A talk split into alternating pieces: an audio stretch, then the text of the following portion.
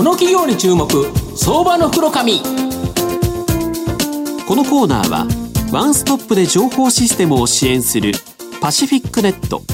東京 IPOIR ストリートを運営する IR コンサルティング会社フィナンテックの提供 SBI 証券の政策協力でお送りします。ここからは相場の福の神 SBI 証券投資調査部シニアマーケットアナリスト藤本信之さんとともにお送りいたします。藤本さん、こんにちは。毎度、相場の福の神こと、藤本でございます。よろしくお願いいたします。野球なんか阪神4連敗でちょっと暗いんですけど、なんとか頑張ってほしいなと思うんですが、すねはい、今日は気を取り直してですね、えー、証券コードが、えー、3541、東証マザーズ上場農業総合研究所代表取締役社長の及川智正さんにお越しいただいてます。及川さんよろしくお願いします。よろしくお願いします。よろしくお願いします。えー、農業総合研究所は東証マザーズに上場しており、現在株価5620円、売買単位100株でしたんで、まあ、56万円強で買えるという形になります。和歌山市にですね、本社がある農業 ×IT のベンチャー企業という形になります。IT を駆使し、クリエイティブに新しい農産物流通を創造し続ける会社でございまして、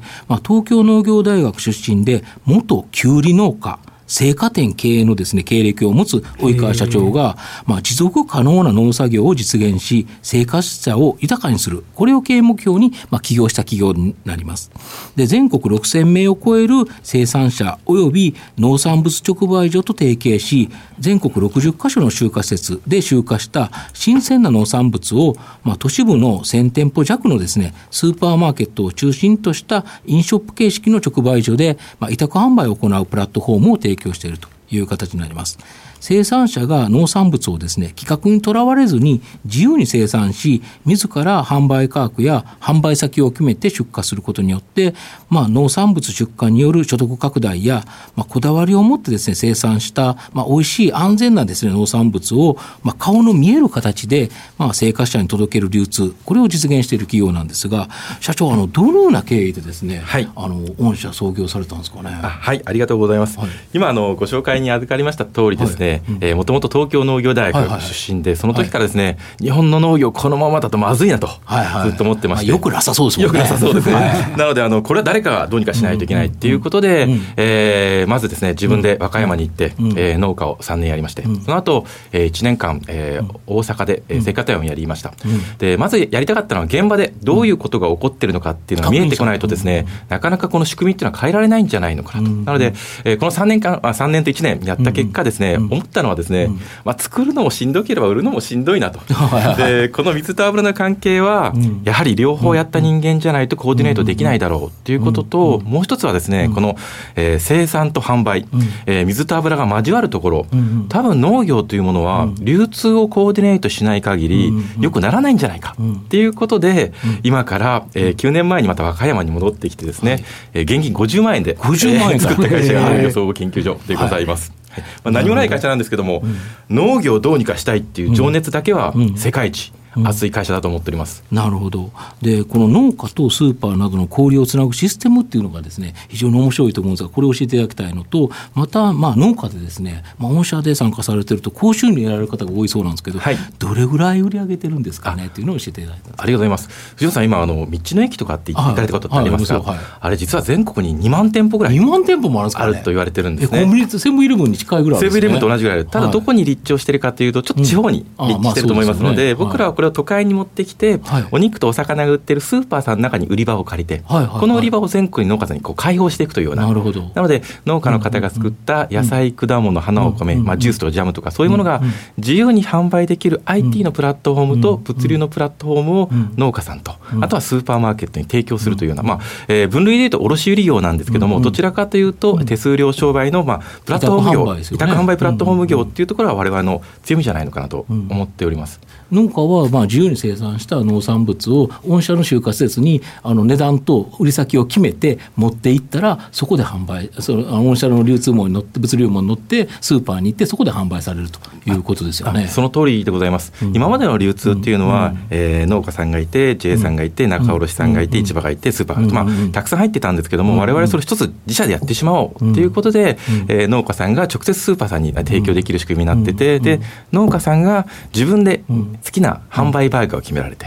自分で好きな販売店舗お店まで決められて、自分で好きなものが作れてで今までですね実はあの形の悪いもの B 級 C 級品っていうのは産地で捨てられていたんですけども、我々のこの仕組みですと美味しければ出荷できると、なので捨ててたものまでお金になるっていうところが農家さんに喜ばれてるところじゃないのかなと思っております。簡単なように、あの私は結構御社の店舗の扱ってるところ行くことあるんですけど、ありがとうございます。あのやっぱり不揃いがあってもなんか見ることが結構楽しいじゃないですか。はい、でもここまで流通も整えるのって結構大変だったんじゃないですか？そうですね。初めの3年間はすべて私が一人でやりまして、スーパーさんの営業から配送までですね、す、べ、てやったですね、あのやった結果が今あるんじゃないのかなと。で今おっしゃった通りですね、今生産者のメリットも言ったんですけど、じゃあ末端のお客様のメリット何かというと、えー、近くの本当に近くのスーパーマーケット、毎日使うスーパーマーケットで本当に新鮮で完熟したお野菜を買える買うことができるっていうところが、短縮されてるからですよね。まあ、おっしゃるとですね、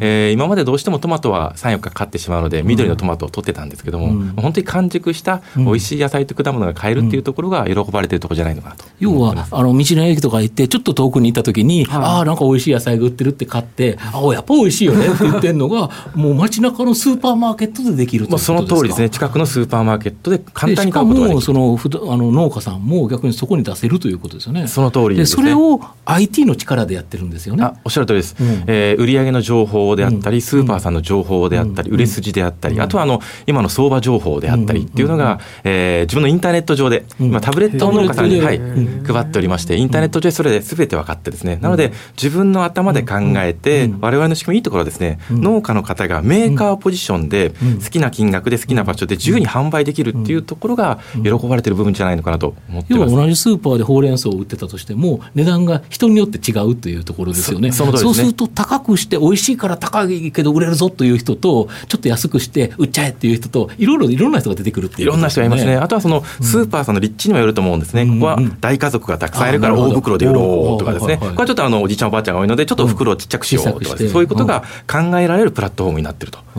結果的に品揃えも多くなってて、選ぶ方も楽しい選ぶ方もやっぱりなんか、ワクワク感がありますよね、同じものでないっていう形なんで。その通りですね。なので、普通その、例えばスーパーさんに行って、給料買おうと思ったら3本100円、3本100円なんですけど、われわれ農家さんが値段を決めますので、3本100円も売ってれば5本50円が売ってたりですね、あとはなかなか大量流通には乗らないですね、あけびとか、ザクロとか、アーティチョークとか、まあ、そういう珍しい野菜と果物も買えるっていうところも喜ばれてる一つじゃないのかなと思ってます。なるほど。あとあの御社の取り組みや地方創生とかクールジャパンなどですね。国策にも合致してるそうなんですけどこれどういうことですかね？ありがとうございます、はい、地方創生の一番の切り口っていうのはやはり地方の活性化、はいはいはい、地方活性化するためには2つしかないと思ってまして、うん、1つは外貨の収入と、はいはいはい、あとはあの来ていただいてお金を落としていただくと、はい、で我々ですねあの地方の農業を活性化してますので、うん、どんどんどんどん農家さんの、えー、所得がどんどん増えてるということで地方創生になってるのか、あ先ほどあの、えー、ご質問一つあのまだ答えてないところありまして、我々の農家さんで一番売ってる農家さんはなんと、えー、一人の農家さん6600万円。年間？年間6600万円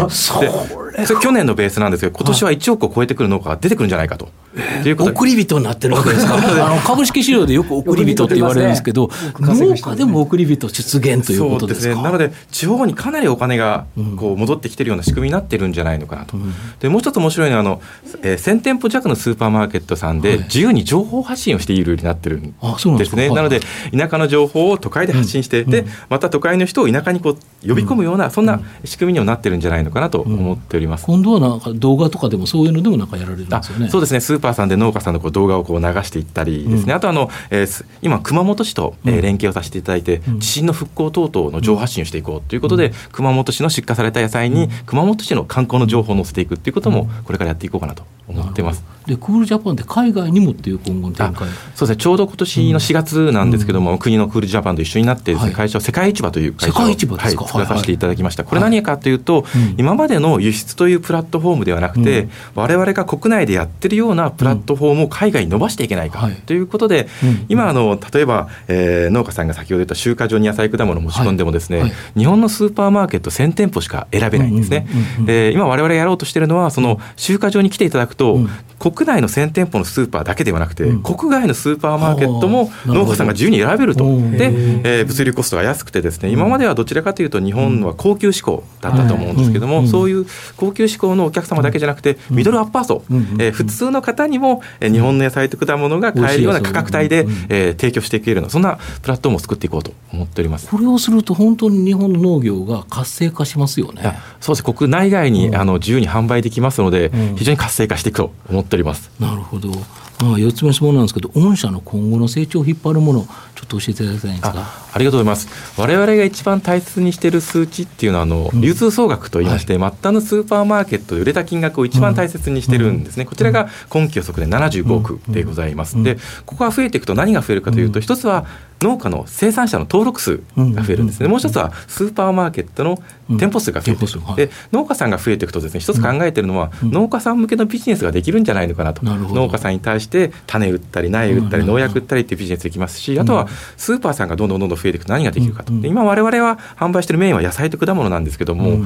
お魚であったり、えー、お肉であったり、もしくはあの雑貨であったり、他のものも売れるんじゃないのかと、あとは小売店ってスーパーさんだけじゃなくてドラッグストアもコンビニも、えー、もしホームセンターもあると思いますので、うん、こういうところに対してですね委託販売プラットフォームっていうのを提供させていただいて、うん、野菜果物以外のものもまあ扱えるようなそんな会社に成長していきたいなと思っております。そうすると農業総研から本当に流通で変えていく IT で流通を変えちゃうという感じですよね。全くその通りですね。日本にはあの多分いい技術を持った職人さん、うん、もしくは、うん、えー、いい技術を持った小さなメーカーさんたくさんあると思うんですね。うん、そういう方が本当にリアルな店舗で簡単に販売できる、まあそういうプラットフォームを作っていきたいなと思っております。なるほど。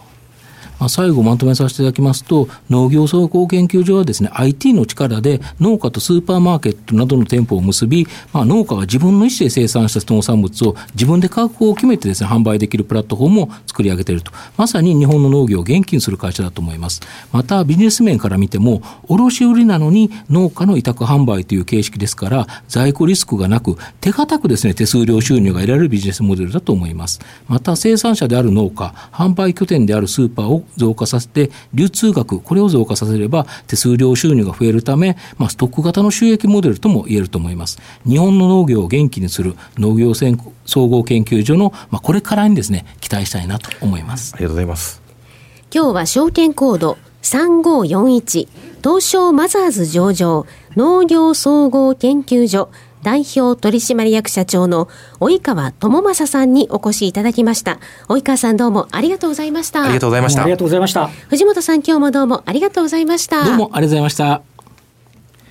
フィナンテックは企業の戦略的 IR をサポートします。国内最大の IR ポータルサイトである IR ストリートは3万名以上の国内外の機関投資家を中心とした会員が登録しております。iPhone アプリによる利便性と英語コンテンツは特に外国人投資家のゲートウェイとなっています。